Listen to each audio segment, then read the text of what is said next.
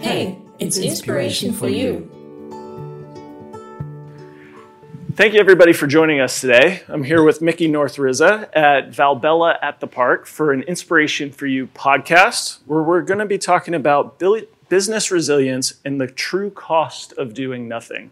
So, Mickey joins us from IDC, and I'll let her give a, a, little bit of a background about herself, and then we'll jump into business resilience. Thanks, I appreciate it. So, hi, everybody. I'm Mickey North Rizza.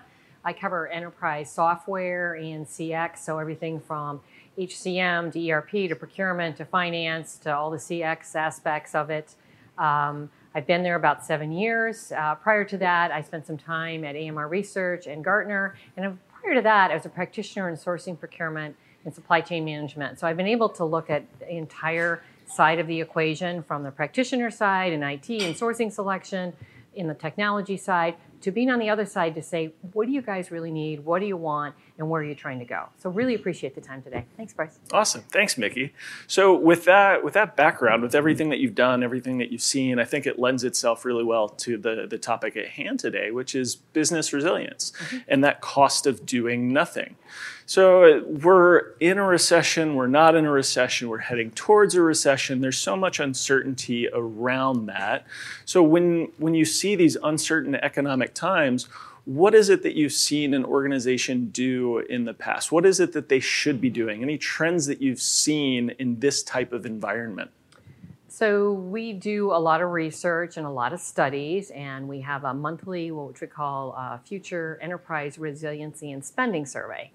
And our data from the December timeframe for 2023, I have more recent data, but I think this is really important, is the fact that 76% of organizations said they're relooking at their spending right now. And when we dug into that to understand what it was, it's all around what products do I need to buy? So as we dug into what we found is the back office section, ERP, PSA, HCM, procurement, some of those areas are the areas that companies have not put their money and investment in. Why?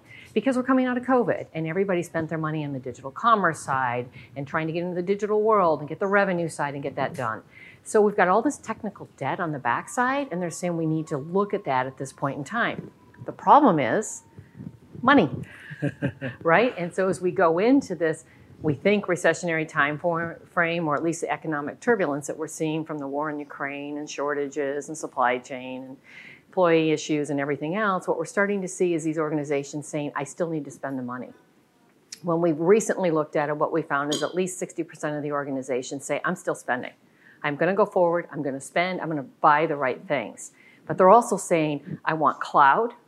I need cloud. I need real time data. I need 24 by 7 access. I have to have the right security, the right systems, and they want to get it done within a 12 month time frame, a 12 month ROI aspect, because they don't want to let anything linger. And those that are not willing to make those uh, investments right now, they're adding a lot of costs because they're deciding to do some low code, no code. They're keeping on premises. They're dealing with stagnant data, and the costs keep going up. And as they start to bring the employee base down, the costs are still going to go up because it's going to take longer to get something done. Right.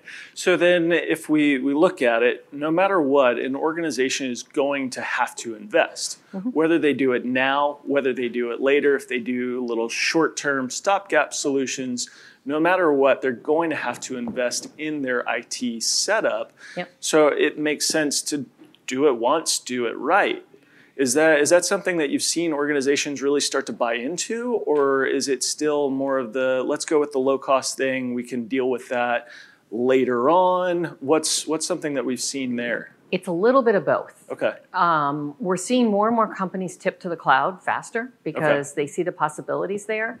But it also comes back to how much money do they have to invest, right? If I don't have the amount of money I need to invest, I've got to make other decisions. So if you really look at it, it's about people, process, technology to get to the performance you need. And for once, we're starting to see the innovation around technology of the cloud, AI, machine learning, IoT, a whole sort of innovation aspects. I can go on and on in the list, starting to come to the table and tip the scales. Mm-hmm. So now we're starting to see organizations say, gee, if we're behind, we've got to get caught up quick. And even if we're not, we've got to start making decisions what does this mean about the people we have in the organization? Where do they need to be reskilled? And with the changing demographics of an, uh, an older population starting to retire and knowledge workers and whatnot starting to leave the workforce and a younger generation, we need to get to that next level, right? So you're starting to see trade off decisions be made. Do I need the people? Do I need the technology? Well, it's a digital world. And in the digital world, you've got to have technology because you can retrain the people. Yeah. And it's tough to get that balance right, too, mm-hmm. between mm-hmm. the people, the process, the technology. It's certainly all three. And I think the order there is correct, too, right? You really have to think about the people first, design the process, and then have the technology to support that. Yeah. So for, for that, when we talk about you know, the changes that we're seeing in the workforce, what is it that an organization looks to from an investment perspective for that technology? Is it something that they want it to be really easy to use from a user experience side of things? Are they more concerned about depth of features to be able to handle every single use case? What's the, the technological side of things as they look at that?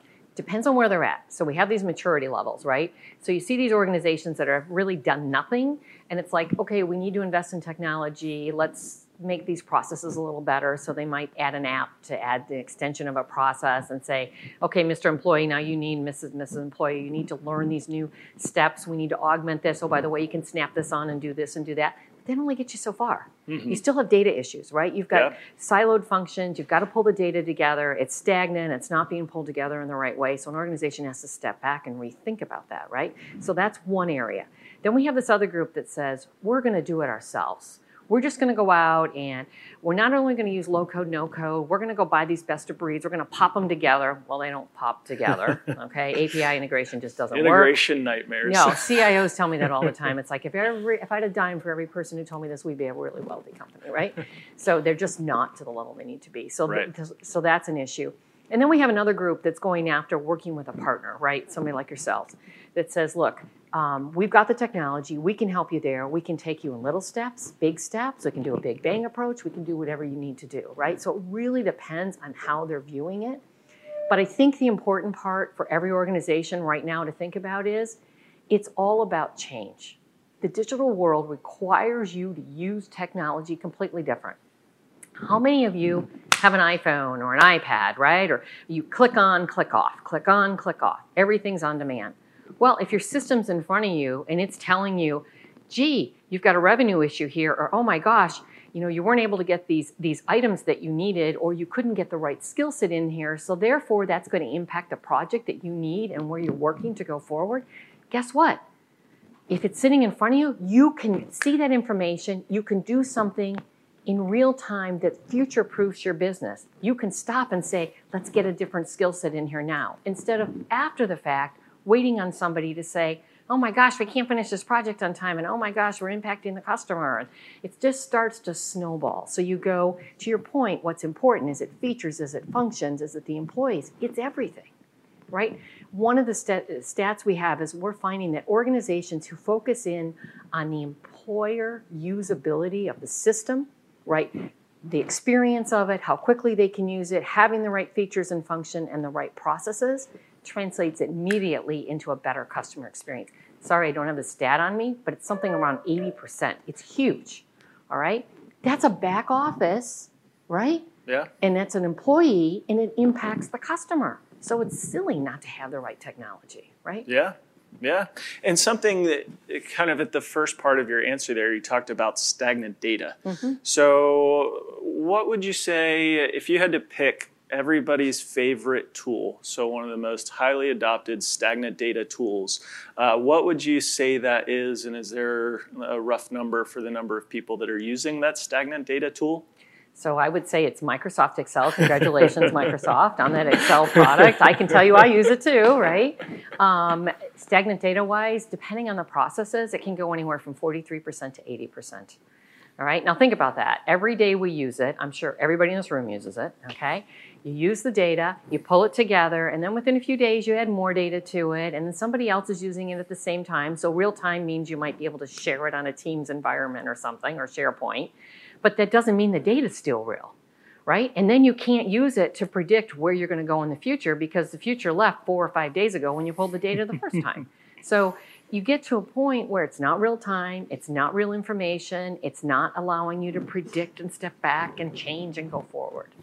So not the most resilient application, not the not an application that you would use if oh, you're it's resilient. If not for your business, if you're looking to set up your business for organizational resilience, that would not necessarily be a tool that you would want to use. No, because you can't make a real time decision. You're not agile and flexible enough to do what you need to do to look at the data behind the data, uh, look at the processes that support it, look at the risk factors that come forward when you try to make that decision. No, because it's just a stagnant piece of information. And let alone do any forecasting. Oh, that's what I mean. You can't do yeah. anything. So, because as we sit right now in this uncertain recessionary time, it too shall pass. Mm-hmm. So, when it does, organizations that have invested in the technology they take this time right now to make that investment to set themselves up for success what have you what have you seen with things like this that have happened in the past how have you seen those organizations that make that investment how have you seen them take off what are oh. some pitfalls that they might have if they don't well, I, I, think it comes down to this. If you don't make the right investments now, you may not be here. It comes down to how long is your business going to be around if you're still using on-premises solutions and you have to keep adding to it and you have to put all these data sets together and then you've got to you know figure out batch processes versus real-time processes and and then if you've got a process that's 15 or 20 steps long instead of parallel processes and parallel data coming together to make a better prediction and make a better decision your employees can make a better decision if you don't have that you're not going to be here at some point. We are in a digital world. Everything's flipped right? It's not the old world we used to know all right? And and the new employees will tell you that right now the younger generation. It's like hey guys you know we don't need all this. We we want to be out here and we can't do it because we've got all these old tools. But businesses are slow to change.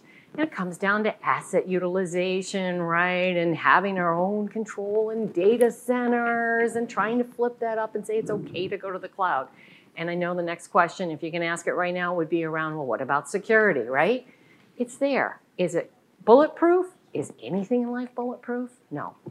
But the, the companies are getting better and better and better, right? Until the next, hate to say it, the next disease like a COVID comes along and stresses it, and then you have to restart, re engineer, and get to that next level. Right? Yeah. Yeah, that makes sense. So then, uh, as they look at investment, what are some things that an organization needs to look at as they prioritize that investment? So, if we're looking at digital transformation and the investment that's required, so you have the people, you have the process, you've taken stock in those, and now you're looking at your technology how do organizations go through that decision making process to figure out which area they should focus on? Should they look at everything? Like if we look at ERP, right? ERP is such a broad application. There's the financials, there's projects, there's the HCM side of things. Does an organization look at doing something like that, or do they go for more of the, the point solutions that you were talking about? But what are some some factors that go into making that investment decision? So it really comes down to how much is it going to cost? Where are breakpoints going on? Traditionally, what we find is finance leads the investment strategy. And so you typically go after the finance piece. And then as you go after that finance piece, what you find along that avenue is look, I've got to get the project accounting. I've got to make sure I've got the right account codes. I can't make sure that I'm following my payments from paying a supplier or an employee or uh, an additional resource that you have on board to getting the revenue and following the money through. So it's follow the money first, right? And then it's about what are my employees going to do outside of the finance or the finance touch points, right? right? So, what about the human factor? What about employees and their skill sets and, and looking at payroll and how does that tie in with those employees, right? So, that's sort of the, the trend we've been seeing. But I want to caution that too, because I've also seen companies say, look, we've got the front office done. Now we're starting on the back office, but we've got manual and broken systems over here. Maybe that's in procurement. So we're going to go do that first. All right. And since we're sitting in a time frame where spend and expenses are really important, that itself leads back into ERP of following that money trail. Right? Okay. So it's really about the economic indicators making companies rethink that internal strategy right now. How are they going to run their operations? How are they going to make the right decisions to impact the customer in the end? So if you if you were advising a company to to look at their investment strategy for their technology, would you say that this is the time to do it and everything that you can pull together to be able to increase your investment and do as much as you can right now. Would you say that's the way that most organizations should go, varying, of course, based on a number of independent factors as opposed to doing it piecemeal. So if you have the if you have the ability to pull all of the money together to be able to really invest and go after it, is that the best strategy right now while things are in the uncertain times to be able to set yourself up for success in the future? I don't think it's that cut and dry. Okay. And the reason I don't is every business is at a different inflection point right now. If you're trying to get into new markets and you've got the software and the product to help you get there, you're fine with it if you can keep that on premises for a while. If you're putting in a, a new system somewhere else and you've got to focus on that, that's okay. A big bang approach is fine, but if you do too much of a big bang approach and there's too many news, you end up hurting the organization. Right. So I'm not saying it has to be step by step, but I think you have to have a well thought out strategy as you go down that viewpoint. You can't just all of a sudden say, hey, you know, we got to get to technology. Yeah, it's the digital world, but you've got to have the right setup to get there, the right mindset, and it's all about change, right? Everything is change management. Now we all know none of us, none of us accept change well. All right, I don't care what it is. It could be the smallest thing to the largest thing. None of us like change, right? So think about your employees. You've got to train them, right? You've got to you, you bring somebody in to help you understand what your workflows are. And when you go into a cloud system and a, these newer feature functionality innovative systems like what you guys have the steps are shorter because there's more data in front of you. So this 15 step process now becomes three. Well the average employee may not understand he no longer has to track these transactions. They're already done for him now he uses them to make a different decision all right? So it's a it's a real change management aspect and you need to be able to recognize where your organization can do it or not. That's why some of these larger organizations are taking so long. And you heard me say earlier, it's a 12 month cycle that organizations are looking at. Very large enterprises can't do that. That's why they take them in steps. So you really need to step back and figure out what's the size, where are we at in this maturity, what are we doing from a strategic viewpoint for our organization, and then how does the technology underpinning help bring that up to that next level to meet the performance recommendations. Okay. So then, as we look at that investment, we look at things that have been done historically as we uh, start to, to make the decisions where, where we want to put our investment looking forward as well. So, are there any potential downsides to over investing in one area, just letting another go? Uh, looking at Southwest as an example, we saw how they, uh, shall we say, failed over the holidays uh, with, with all the travel issues. And Southwest has always been a really interesting case because historically they're talked about for their customer experience, for how great they are, how happy the flight attendants are. Everybody always has a great experience. Oh, yeah, Southwest, want to get away. All of that great stuff. But then that all fell apart over the holidays because of their lack of investment in the back end, in the, the pilot systems, in everything that they have to really keep the organization running.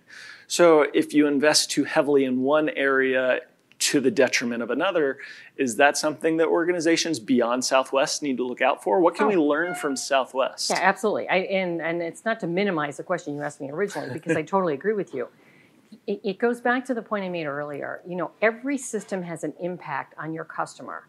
The customer journey is connected. Um, from the original touch point to checking up on something to making another phone call because something doesn't going right and you want it corrected right away. We've all been there in everything that we do, and Southwest is a perfect example of it, all right?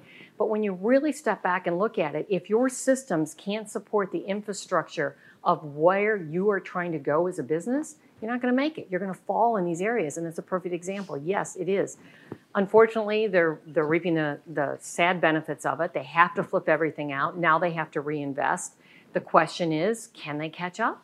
How much market share are they going to lose in this? And I, I, saw that they they're looking at investing over a billion dollars into their their IT infrastructure. Is that too little, too late for them? Don't know if it's too little too late, but I do think it puts them behind the curve where they want to be.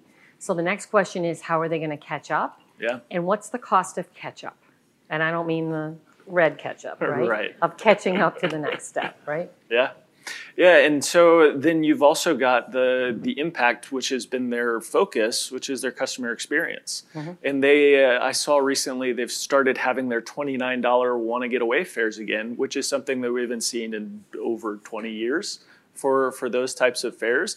Is that going to be enough to be able to win people back? Or when you, as an organization, leave such a bad taste in somebody's mouth with the uh, the horrible customer experience that all of those Southwest passengers had over the holidays. Is that enough to be able to to regain it, or what? What are your thoughts on that? There's two trains of thought there, right? The one is that those that were impacted by the Southwest issues probably are going to be really reluctant to go on that, right? But those that haven't traveled and coming out of this pandemic that want something different to do, they're probably going to go for it, which is a good thing for Southwest. Right. That'll give them the time that they need to buy themselves to start building up this infrastructure and getting them to the next level. But again, it's change management. You can't you can just put in a new system, but you can't train everybody on it. It doesn't all work cohesively. We all know that. There's trial, there's error, there's things you redo. You know, there's something else you have to relook at. So, you know, it's not going to be an easy win for them. But hey, more power to them, right? Yeah. I mean, and that's it's a great example of organizational resilience. So a, a business needs to be able to invest in the technology, mm-hmm. in the process, in the people, everything with that. And so Southwest is a good case. It'll be interesting to see how it plays out on have they built up enough goodwill over time to be able to say to people once we've completed this investment you can trust us again you know we are still the the friendly airline or whatever their their tagline, their tagline is because yeah. i think united is the friendly skies so go. i don't think that's southwest um, but yeah so so it'll be interesting to see how that plays out maybe we'll get together in a couple years and and kind of do a post-mortem on southwest yeah. see how well they're doing on it. Or yeah. who purchased them who purchased the planes right yeah yeah yeah, yeah. So, is there anything else that you that you want to leave people with uh, for business resilience, for succeeding um, during tough times? So, we looked at kind of what it looks like during tough times, setting up for success, and that mm-hmm. Southwest example of how things can go very wrong. Anything else? Any parting thoughts on business resilience for us? I think there's a couple things you just have to keep in mind. As much as you want to change, and we are in this digital world, and I know everybody's tired of hearing about digital transformation, I want you to think of the world as a digital business world right now, right? There's a hybrid factor of on prem to, to cloud. Um, there's the, the other side of it of brick and mortar versus everything being digital. But at the end of the day, we are a digital business world. And we have to recognize to get there, it's not going to be an easy journey. Some companies have a huge avenue that they have to go after, others have a very small portion that they need to do. So as you start to look at it, don't always look just at the investment, but look at the trade off you're going to get by getting rid of your technical debt or no debt that you have right now by also bringing your employees up to that next level and getting them to the next area. I think those are some really good points. And remember, it's all about real time information and using that to run your business. It's not about batch processing and trying to pick up something that's a few days old. Awesome. Well, thank you, Mickey. Uh, so we've talked a lot about the business side of things, you know, but you you have your own enjoyments outside of talking about people, process, technology, digital transformation. So, what are some things you like to do for fun, Mickey? What do I like to do for fun? Uh, hike with my dogs and my husband, uh, garden. Um, I used to fly small aircraft, but in light of COVID, I haven't done that in a while. So, you know, read, you know, nice. looking for new things to do and also play tennis. Okay. Yeah. So, what's, what's one of your favorite hikes that you've done lately? I would probably have been before I came down to Florida in North Carolina up in the Blue Ridge Mountains. Nice. So, yeah. Well, that's yeah, awesome. Taking a trail. Cool. Well, thank you, Mickey. Thank you. I appreciate Thanks. it. Thanks. Yeah. And so this has been another Inspiration for You podcast. I'm Bryce Wolf with Unit 4. Thank you.